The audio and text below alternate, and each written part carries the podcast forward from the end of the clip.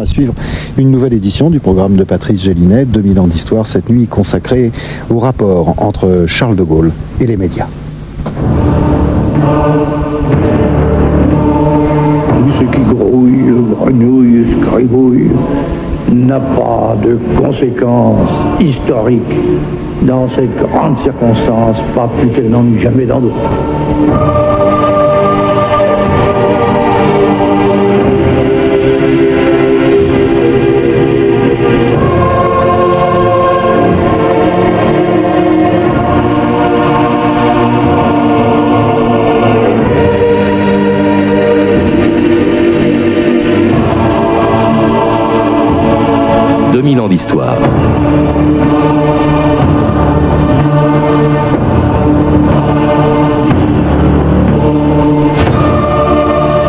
26 juillet 1967, après avoir défrayé la chronique en criant à Montréal Vive le Québec libre, le général de Gaulle, on vient de l'entendre, stigmatiser tous ceux qui grouillent, grenouillent et scribouillent.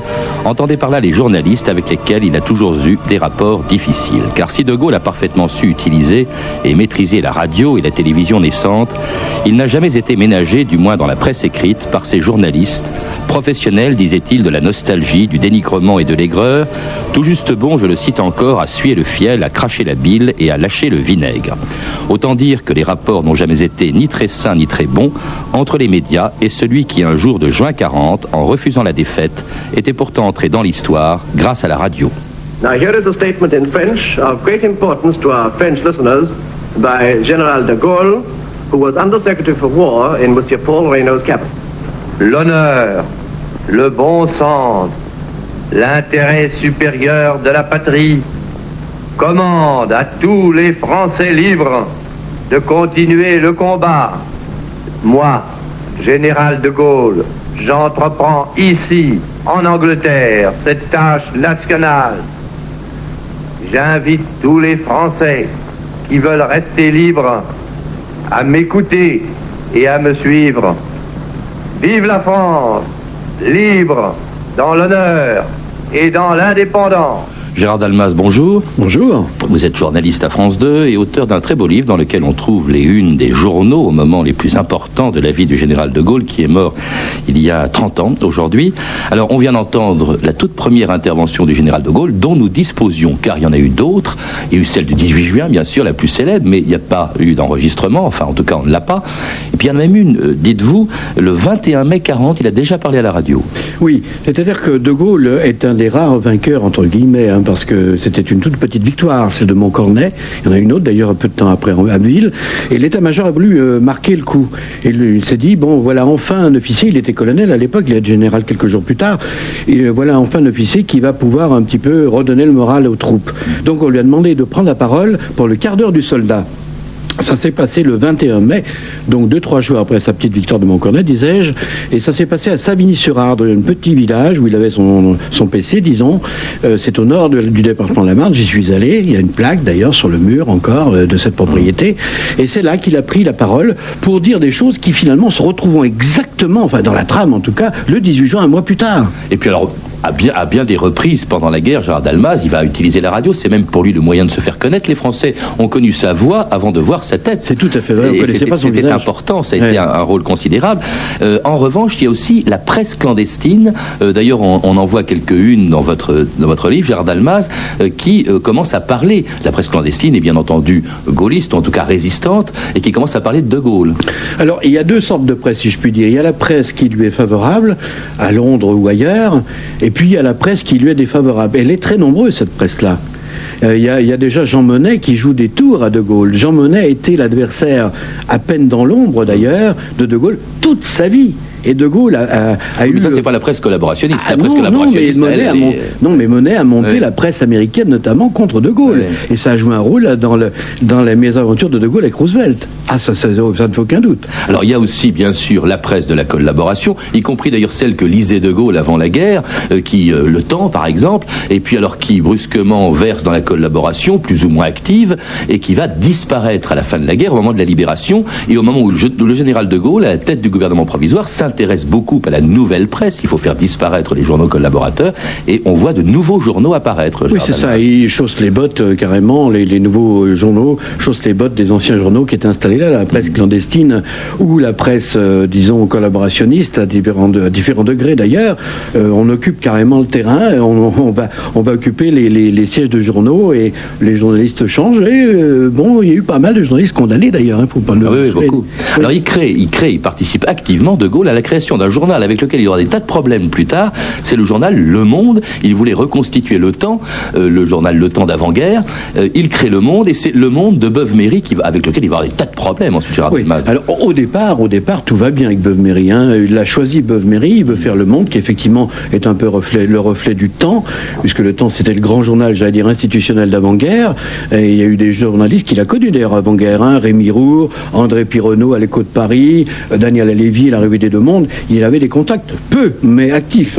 Mhm. Hein, il a très bien su euh, faire causer de lui en quelque sorte. Et effectivement, à la fin de la guerre, il a relancé la presse avec un véritable marathon d'ailleurs semé dans un marathon d'ordonnance, 1363 en 18 mois.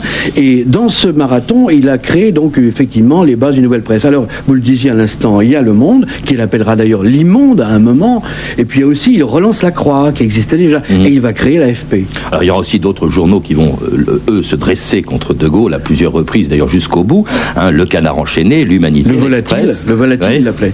Et en tout cas, euh, ces, ces rapports avec la presse écrite, en tout cas, vont très vite se dégrader. Je vous propose d'écouter la revue de texte de Stéphanie Duncan. De Gaulle donc a toujours eu avec la presse écrite des rapports difficiles, passionnels même on peut dire. En 1947, au moment où il crée son parti, le RPF, De Gaulle stigmatise, je cite, les féodalités qui sont dans certains secteurs de la presse. En effet, dit-il, les féodaux ne sont jamais favorables à un État qui fait réellement son métier et qui par conséquent les domine. Puis après 1947, lorsque De Gaulle est écarté de la vie politique, la fameuse traversée du désert, le général déclare Le régime essaie par sa presse, par sa radio, par tous les moyens de me paralyser.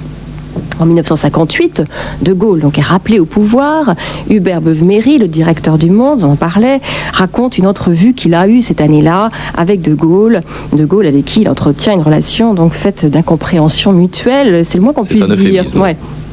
Ah, le monde, lui lance De Gaulle. Je vois le talent, le succès, le tirage, je le lis et je m'amuse bien. Vous en savez des choses, c'est très divertissant les journaux. Alors sans doute, euh, Beuve-Méry n'apprécie guère la plaisanterie. Mon général, ce n'est pas tout à fait le but que nous poursuivons en faisant ce journal. Mais après tout, les rois de France avaient leurs bouffons qui parfois rendaient service tout en les amusant. Et De Gaulle a répondu à ce moment-là, Vous savez bien que je suis pour la liberté de la presse. En 1962, la majorité de la classe politique euh, s'oppose à son projet d'élection du président de la République au suffrage universel et la presse aussi. Toutes les feuilles parisiennes et provinciales s'efforcent d'amener l'opinion et les électeurs à refuser mon projet, écrit-il dans ses mémoires d'espoir. À cette attitude de la presse, je suis devenu à la longue assez insensible. La critique du pouvoir semble a priori plus commode et rémunératrice aux éditeurs et aux rédacteurs que le soutien d'une rude et ambitieuse entreprise nationale. Toujours dans ses mémoires d'espoir, De Gaulle évoque, je cite, la coalition des stylographes qui, dit-il, n'a pas la fibre nationale. Alors de Gaulle gardera cette haine, je sais pas si c'est une haine, mais enfin ce mépris, en tout cas jusqu'à la fin de sa vie. Jean-Noël Jeannet rapporte une conversation privée qu'il a eue avec le général à Colombey les deux églises en 1969, alors qu'il a démissionné du pouvoir euh, depuis quelques mois. Son père, Jean-Noël Jeannet, était ministre du général de voilà, donc il était venu avec, voilà, donc il était venu avec son père à Colombey. Ce qui intéresse les journalistes, lui a dit De Gaulle, c'est de savoir que tel personnage porte son mouchoir à gauche et son porte-cigarette à droite. Et Madame De Gaulle, à ce moment-là, a renchéri ou qu'on adore les tripes à la mode de Caen ou les pieds de cochon. Et De Gaulle a ajouté, ah oui, ça se peut, et De Gaulle a ajouté à ce moment-là, les journalistes sont des gens qui sont au plus bas degré de toutes les activités de l'esprit. Il faut toujours qu'ils démolissent. Dites-moi, Gérard Dalmas, c'est pas seulement les journaux que critique De Gaulle, c'est aussi les journalistes. Hein. Il a des mots ah oui, très les baveux, les primitifs, les journaleux. En fait, ce que De Gaulle reprochait à la presse, en passage, euh, ça remonte à loin, hein, parce que bon, déjà avant la guerre, et déjà il était mécontent que l'on écoute pas pour l'armée de moderne qu'il voulait. Donc en fait, c'est une vieille inimitié. En fait, ce que De Gaulle reproche essentiellement à la presse, enfin celle qui ne le suit pas, ou qui émet des doutes, ou qui est acerbe, etc., il y a plusieurs degrés évidemment, c'est que les journalistes, pour lui, ne comprennent pas ses grands desseins pour la France. Et, ça, il n'admet pas. Ce qu'il reproche aussi, c'est peut-être qu'il euh, faut rappeler quand même que pendant toute la période de la 4ème République, entre son départ en 46 et son retour en 58, De Gaulle a été interdit à la Ah oui, radio. oui, oui, bien les sûr, gouvernements de l'époque interdisaient Voilà. qu'il se produise à la radio. Il l'a fait une seule fois, je crois. Justement, alors, euh, puisqu'on parlait tout à l'heure du RPF, qui était un mouvement et non un parti, ça y tenait beaucoup. Donc, euh, le RPF, évidemment, a tout de suite euh, inquiété les, les gouvernants de l'époque. Il faut savoir quand même qu'il y a eu 28 gouvernements, enfin 24 en réalité, mais 4 avortons, entre 1946, le moment où il démissionne, et 1958. C'est- colossal. Et en, en 47, lorsqu'il crée le RPF, évidemment, il fait peur à toute la classe politique, Auriol, etc., toute la gauche, même Blum, qui est à nouveau revenu. Et donc, euh, du coup, euh, subrepticement, comme je le dis de temps en temps, il y a le président Ramadier qui vient le voir à Colombay en douce la nuit et lui dit bon, désormais, vous n'avez plus accès Ouais. à la radio, etc., etc. Sauf en 51 à cause des élections législatives. On, on se souvient effectivement de- du De Gaulle contrôlant l'audiovisuel. On oublie que l'audiovisuel lui a été interdit par le pouvoir de la 4ème République. En tout cas, absolument. interdit jusqu'en 1958, date du retour de De Gaulle au pouvoir et de cette chanson. Il attendait son carrosse, il attendait ses chevaux, tablier noir, cheveux en brosse, on l'appelait Monsieur Carabosse, il s'inventait des baronnes qui visitaient son château. Et pour promener Saint-Bonne, la bonne Yvonne, il attendait son carrosse, il attendait ses chevaux. Je l'ai retrouvé dans la rue de Courcelles, alors qu'il vendait des pierres à briquet et se baladait couronné d'étincelles comme un Louis XIV après un banquet. Il attendait. Vous écoutez France Inter, 2000 ans d'histoire, aujourd'hui De Gaulle et les médias. Et c'était Yves Montand, Le Carrosse, une chanson de 1958, l'année du retour au pouvoir du général de Gaulle, qui le 19 mai, au Palais d'Orsay, redécouvrait les micros de la radio et un nouveau média, la télévision. Messieurs, je suis prêt à répondre à telles ou telles questions que vous voudrez bien me poser. Est-ce que vous garantiriez les libertés publiques fondamentales Est-ce que j'ai jamais attenté aux, libertés publiques fondamentales Je les ai rétablies. Ai-je une seconde à tenter Jamais. Pourquoi voulez-vous qu'à 67 ans, je commence une carrière de dictateur Alors, je vous répète, C'était donc euh, le général de Gaulle, conférence de presse très courte, vous me le disiez, Gérard Dalmaz, en, en mai 1958, minutes. avant, d'arriver euh, effectivement au, au pouvoir. On voit qu'on se méfiait encore un peu de lui à l'époque et, et il retourne la situation d'une manière extraordinaire. Ouais. Voilà un homme qui n'a plus de radio devant lui depuis des années, depuis 12 ans, qui ne connaît pas encore la télévision, qui est un nouveau média à l'époque et qui la maîtrise tout de suite, d'emblée, très bien, qui retourne euh, les journalistes en sa faveur même. Mais écoutez, il a jamais vraiment perdu contact avec la, avec la radio et la télévision. Euh, évidemment, c'est neuf pour lui, quoique là, il ne s'agit pas de télévision, il s'agit de, de cinéastes étrangers. Mm. Car comme il est encore interdit d'antenne, ce sont des étrangers qui le filment. Et ce que nous voyons à l'heure actuelle quand on regarde des documents, ce sont des documents d'origine étrangère. Il y avait 800 journalistes ce jour-là. Effectivement, il n'a jamais quitté, la, la- la- si vous voulez, le, euh, j'allais dire la confrontation avec la presse. Il a toujours été en contact avec les journalistes. Il a toujours été dans les départements, y compris d'outre-mer. Donc en réalité, il a toujours été. euh, puis c'est un acteur. C'est un acteur, c'est un homme de coup de théâtre. Donc en fait, immédiatement, il s'adapte. Et puis il a un long passé derrière lui, dans le verbe. C'est un homme de littérature, c'est un homme qui a une culture formidable. Alors devant lui, il a quand même un pouvoir qui, qui commence, effectivement, qui va durer jusqu'en 1969, et une radio une télévision, il ne faut pas l'oublier, on l'a oublié aujourd'hui, d'État. C'est-à-dire très contrôler la radio et la télévision. La presse reste libre, il n'y touche pas, mais la radio et la télévision, elle reste d'État comme elle l'était sous la 4ème République, Gérard Dalmas. Oui, c'est-à-dire qu'il veut garder la maîtrise. hein. Le problème, c'est que lui, il a souffert énormément de ses 12 ans d'abstinence dans ce qu'on appelle le désert à tort, parce que lui, il appelait ça l'attente. hein. Euh, le désert, il était réellement, il a existé de 53, 54 à 58 réellement. Il appelait ça l'attente. C'est ça, c'est un mot significatif. Donc, euh, il, a, il, a- il veut euh, absolument marquer sa présence. Et il, il sera toujours bon. Il a du métier inné, j'allais dire. C'est un homme de théâtre, un acteur, et euh, de, de toute façon, il adopte très vite le ton qu'il faut. Il a, il n'a pas une besoin de leçons. Non, mais ce que je veux dire par là, c'est que la presse, euh, la presse, pardon, la radio et la télévision sont entre ses mains. C'est ce qu'on appelle la RTF, Ah oui, la radio-télévision ça, française. Malraux, je crois, disait.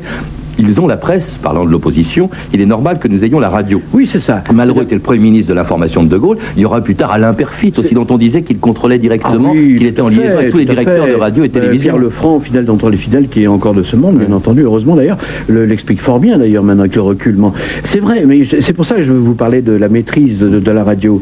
Il, il a, il, il a souffert de cette euh, absence ou de cette abstinence euh, qui lui a été imposée par Amédier et les successeurs qui n'ont jamais bougé le- ce point de vue. Et en fait, lui, lui, il veut justement rétablir en ayant toujours contact avec la presse, car c'est un vieux du métier, si je puis dire inné, mais en même temps, il veut que les- la, le reste de, que la presse ait accès quand même à la radio. Donc en fait, il veut que l'État soit ait la main mise sur la presse et la télévision, sur la radio et la télévision, mais en réalité, il l'ouvre quand même à ses, euh, à ses interlocuteurs, je veux dire ceux qui ne sont pas euh, d'accord avec lui, ou ses opposants, les opposants. C'est pas un homme qui ferme tout. Et puis il s'intéresse à tout. Alors il s'intéresse beaucoup, il écoute beaucoup la radio et la télévision. Ah oui, il écoute sans arrêt Je, la je lis note Oh, pour, monsieur, note pour monsieur Perfit du général de Gaulle, 2 février 63. Je ne puis comprendre comment et pourquoi la RTF a donné hier soir le spectacle vraiment odieux d'une opération sans anesthésie. C'était une émission de 5 colonnes à la une. Donc il ne s'intéresse pas seulement à l'information. Non, hein. non, puis, c'est un homme qui est très au fait de tous les programmes, qui regarde tous les programmes. Et puis c'est amusant parce qu'il est très au fait de la technique aussi. Prenez par exemple une anecdote, euh, dans une conférence, euh, j'allais dire amicale, une rencontre amicale, il y a Jean-Christophe Averti qui est de passage ce jour-là, peut-être une réception comme il y en avait de temps en temps, on recevait les vedettes, etc., Brigitte Bardot, enfin les gens de- qui étaient des stars à l'époque, il lui dit Ah Jean-Christophe Averti, oh là là, c'est formidable, les trucages que vous avez, mais comment les faites-vous? Et Averti, du tac au tac, et vous, mon général, comment faites-vous les vôtres? En tout cas, euh, il ne fait pas que contrôler la télévision, il sait parfaitement s'en servir dans les grands moments, comme ce fut le cas en avril 1961 au moment du putsch à Alger des généraux Salan, Chal, Jouot et Zeller, De Gaulle, le 23 avril 1961. Un pouvoir insurrectionnel s'est établi en Algérie par un prononciamento militaire. Ce pouvoir a une apparence. Un carteron de généraux en retraite, il a une réalité. Un groupe d'officiers partisans, ambitieux et fanatiques. Voici que l'État est bafoué, la nation bravée, et par qui Hélas, hélas, hélas, par des hommes dont c'était le devoir, l'honneur, la raison d'être, de servir et d'obéir. Au nom de la France, j'ordonne que tous les moyens, je dis tous les moyens, soient employés partout pour barrer la route à ces hommes-là en attendant de les réduire. Françaises, Français, aidez-moi. Alors Gérard Delmas, tout est dans ce discours, hein, on l'a même raccourci parce qu'il est très Bien long, sûr, le Gérard de Gaulle a un débit oui, un peu lent, oui. mais alors il y a le côté théâtral, il y a des mots, euh, le pronunciamento, le carteron, d'ailleurs qui ne veut pas dire quatre. mais Non, oui, oui, c'est une faute de français, Oui, milite, voilà. Oui, oui. Oui. Ça, c'est vraiment et le sens du théâtre. En plus, il apparaît en uniforme. Oui. Euh, et, et ça a été efficace. hein. Le putsch s'arrête. Les-. On dit que ça a été la révolution des transistors parce que ceux qui n'avaient pas de télé écoutaient De Gaulle en Algérie. Et puis euh, les soldats bah, ont refusé de suivre leur chef factieux. On peut parler que, on peut dire que De Gaulle euh, se la joue star quand même. hein. Mm. C'est un homme qui manipule la- les, les masses médias au sens de l'audiovisuel d'une manière admirable. Euh, il a reçu très peu de leçons. Enfin, il y a eu quelques conseillers quand même, mais il a très vite compris. D'abord, il avait des problèmes de lunettes. Bon, les lunettes, il avait été opéré à la cataracte dans les années 50 et il ne pouvait pas lire. Donc, il s'est astreint à absolument tout savoir par cœur. Il avait une mémoire énorme, énorme, énorme, énorme. Il, euh, il enregistrait absolument tout et tout ce qu'il disait était dans sa tête. Jamais, jamais de papier. Ça, c'est et la tenue, la tenue. Alors là, on parlait justement des généraux, le fameux carton qui aurait dû s'appeler un quadrige ou un quatuor. Eh bien, il avait une tenue de général. hein. Il y avait une mise en scène politique, une mise en scène de la politique, de sa politique. Et puis des mots sur lesquels les journalistes glosaient tout le Oh, temps. oui, Vous parlez du voilà. volapuc. Il y a- il y a quand un langage, un glossaire, Ouais, de Gaulle. Hein, des, des cabris qui sautent sur leur chaise. Ah euh, oui, oui, oui, l'Europe, je, je vais vous en citer, je vais vous en citer un seul, Patrick, mais vraiment très brièvement, c'est assez étonnant, parce que c'est quand même bon. Politicien de l'impuissance, radiodiffusion du sommeil, stylographe de la décadence, farfadet de l'abandon, trotte menu du renoncement, baladin de la politique, politique de la guitare. On aurait dit qu'il avait Prévert, quoi. On les retrouve dans votre, effectivement dans votre livre De Gaulle à la Une, là, qui a été publié chez Webeck. Euh, euh, ce qu'on a entendu là, c'était une intervention directe. Alors il y a une autre chose, un autre grand cérémonial euh, dans les, euh, comment dirais-je, avec la presse. Ah oui, les conférences à la presse. Les conférences À de la presse, presse. avec des questions qui étaient préparées d'ailleurs. Oui, oui, hein. oui, oui. Euh, aucune question improvisée, même si le ton, la réponse du général de Gaulle semblait être improvisée. Je vous propose d'écouter justement une célèbre conférence de presse, celle du 21 février 66, où d'ailleurs de Gaulle n'hésite pas à critiquer les journalistes en leur présence, en leur reprochant la réponse qui, journalistes qui reprochaient, pardon, à de Gaulle la responsabilité des services de renseignement français dans l'enlèvement et dans la Ben disparition en France de l'opposant Ah, marocain Mehdi Ben Barka. une grande partie de la presse travaillée par le ferment de l'opposition politique, attirée par l'espèce d'atmosphère à la Belphégor que les vocations des mystérieuses barbouzes et professionnellement portée à tirer profit, c'est bien le cas de le dire, de l'inclination de beaucoup de lecteurs pour des histoires qui rappelleraient celles du gorille ou de James Bond ou de l'inspecteur Leclerc, etc. Trop de journaux ont, au-dedans et au-dehors, desservi l'honneur du navire.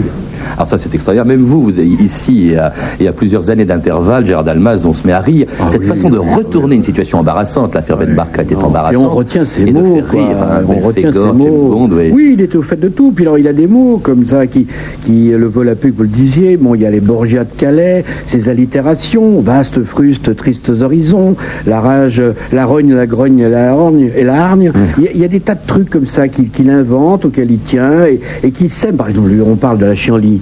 Bon, mais c'est un terme français, seulement évidemment très peu usité, qui a été repris d'ailleurs par euh, Pompidou et qu'il a, qu'il a exprimé lui. Hein, euh, il en parlait le terme de. Et De Gaulle sera nettement moins efficace quand même en mai 68. D'ailleurs, en mai 68, on verra les journalistes se dresser contre lui, y compris Oui. ceux du service public, Oui, puisque oui. dans cette maison nous nous trouvons, effectivement, il y a eu une grève restée célèbre. Euh, et puis alors surtout, on a l'impression qu'il ne sait pas parler. Enfin, il y a deux discours. Il y a un discours le 24 mai où il rate son, ses effets, il ne parvient pas à arrêter les événements de mai, c'est un peu vague. En revanche, effectivement, le 30 mai, alors là, théâtral, il va à la radio, il refuse d'intervenir à la télévision, il revient de Baden et là, il prend des décisions qui, effectivement, vont arrêter, hein, des solutions de l'Assemblée nationale, qui vont arrêter mai 68. Là, il est efficace encore. Mais on sent quand même euh, un homme qui maîtrise peut-être un peu moins, euh, justement, ce média qui l'a tant servi. Je crois qu'il est un peu usé à ce moment-là déjà. hein. D'abord, il a été très déçu par l'attitude des Français, les Français aussi peut-être un peu par la sienne, mais enfin bon, l'affaire de 68 est quand même difficile à, exprimer là dans l'instant. Euh, a été un peu déçu. Alors, en tout cas, ce qui est certain, c'est qu'il est parti regonfler de Baden-Baden. Euh, il, est, il est vraiment, il a eu vraiment le moral qui est remonté, et il s'est souvenu de 40. C'est carrément un peu le, le- le- le- comment dirais-je, la situation de 40. Il faut redresser une, une barre qui est vraiment très basse. On est au fond de la piscine, et il parle à la radio. Il n'est pas fou, le garçon, si vous me permettez la formule, qui n'est pas irrévérencieuse. Euh, il sait très bien qu'à 7 heures de l'après-midi, le 30 mai, et c'est la radio, parce que la télévision, à ce temps-là, personne ne la regarde. Et en même temps, on monte le bruit, parce qu'il en parle de cela. Il monte le bruit de cette manifestation immense, n'est-ce pas, des gaullistes. Qui est en train de ceux- se faire aux Voilà, la majorité silencieuse, enfin dite silencieuse en tout cas, qui est en train de, se, de remonter les Champs-Élysées avec toute la, toute la, j'allais dire, les barons du gaullisme en tête. La radio, il l'utilisera une dernière fois le 25 avril 69. On l'entendra plus. hein. il dit, il demande aux Français de voter pour un référendum euh, qui, s'il est négatif, provoquera son départ. Euh, on l'entend donc une dernière fois, ces derniers mots. Et puis, effectivement, quelques jours plus tard, le référendum étant négatif, eh bien son, son dernier, c'est-à-dire, euh, comment dirais-je, la dernière fois qu'il parle aux Français, c'est sous forme d'un communiqué en deux lignes.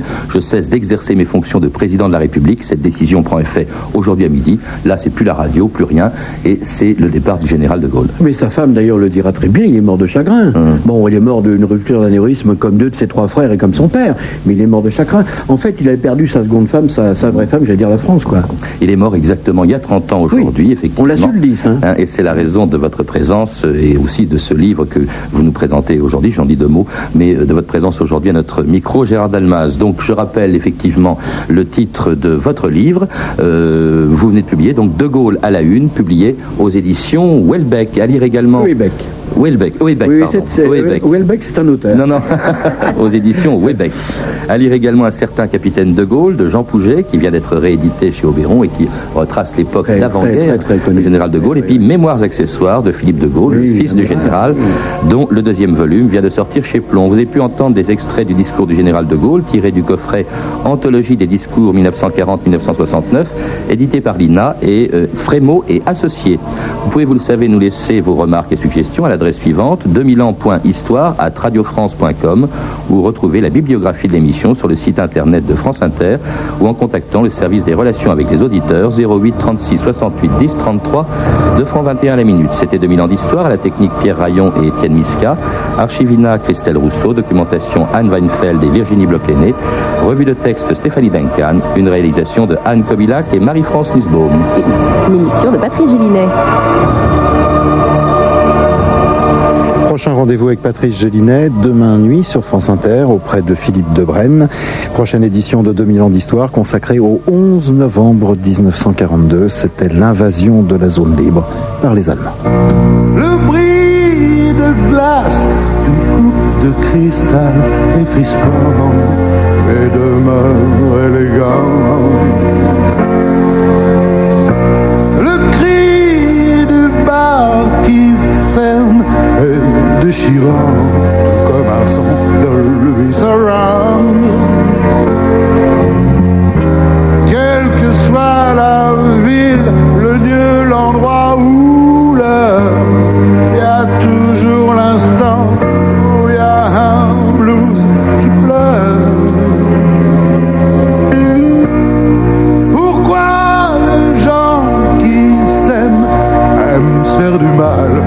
à titre expérimental